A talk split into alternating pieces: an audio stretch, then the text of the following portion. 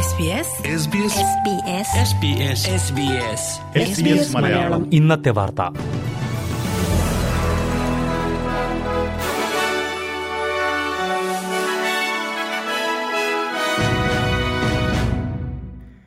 നമസ്കാരം S B S Malayalam ഇന്നത്തെ വാർത്തയിലേക്ക് സ്വാഗതം ഇന്ന് രണ്ടായിരത്തി ഇരുപത്തിമൂന്ന് ഒക്ടോബർ പതിനേഴ് ചൊവ്വ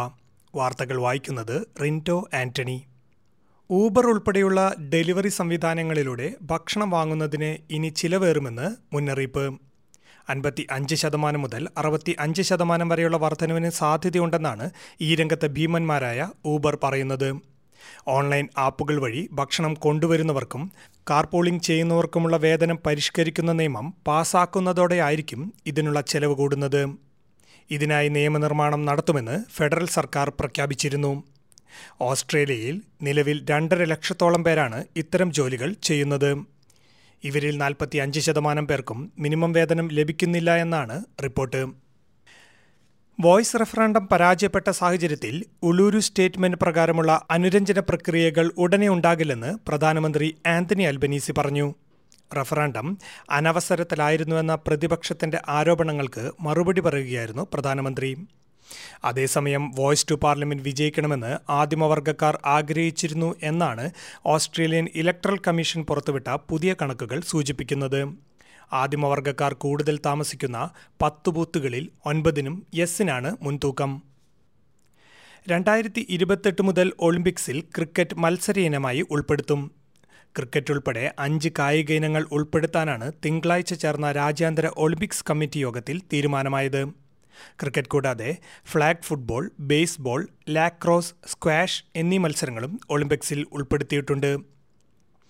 ആയിരത്തി തൊള്ളായിരത്തിലെ ഒളിമ്പിക്സിൽ ക്രിക്കറ്റ് കായിക ഇനമായി ഉണ്ടായിരുന്നുവെങ്കിലും പിന്നീടുള്ള വർഷങ്ങളിൽ ഒളിമ്പിക്സിൽ നിന്നും ക്രിക്കറ്റ് ഒഴിവാക്കുകയായിരുന്നു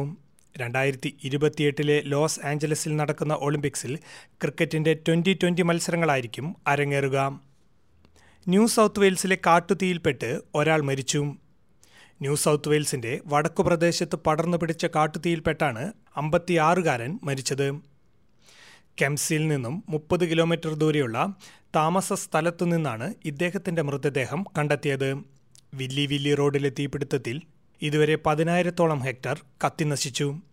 തീപിടുത്തം നിയന്ത്രിക്കാനുള്ള ശ്രമങ്ങൾ അഗ്നിശമന സേനാംഗങ്ങൾ തുടരുകയാണ് കഞ്ചാവ് മരുന്നായി ഉപയോഗിക്കുന്നവർ വാഹനമോടിക്കുന്നത് സുരക്ഷിതമാണോ എന്ന് പഠിക്കാൻ വിക്ടോറിയയിൽ സമിതി നിലവിൽ വന്നു ഇന്നു മുതൽ പ്രവർത്തനം ആരംഭിച്ച സമിതി വിദഗ്ധരുടെയും ഗതാഗത വകുപ്പിൻ്റെയും സഹായത്തോടെ പ്രവർത്തിക്കുന്ന സ്വതന്ത്ര സമിതിയായിരിക്കും പതിനെട്ട് മാസം നീണ്ടു നിൽക്കുന്ന ഗവേഷണമായിരിക്കും സമിതി നടത്തുക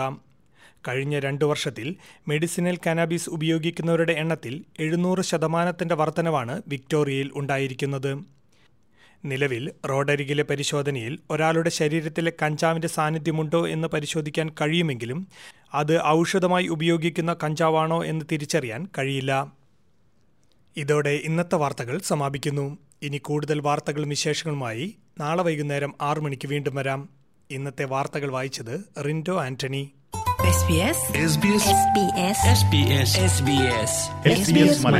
ഇന്നത്തെ വാർത്ത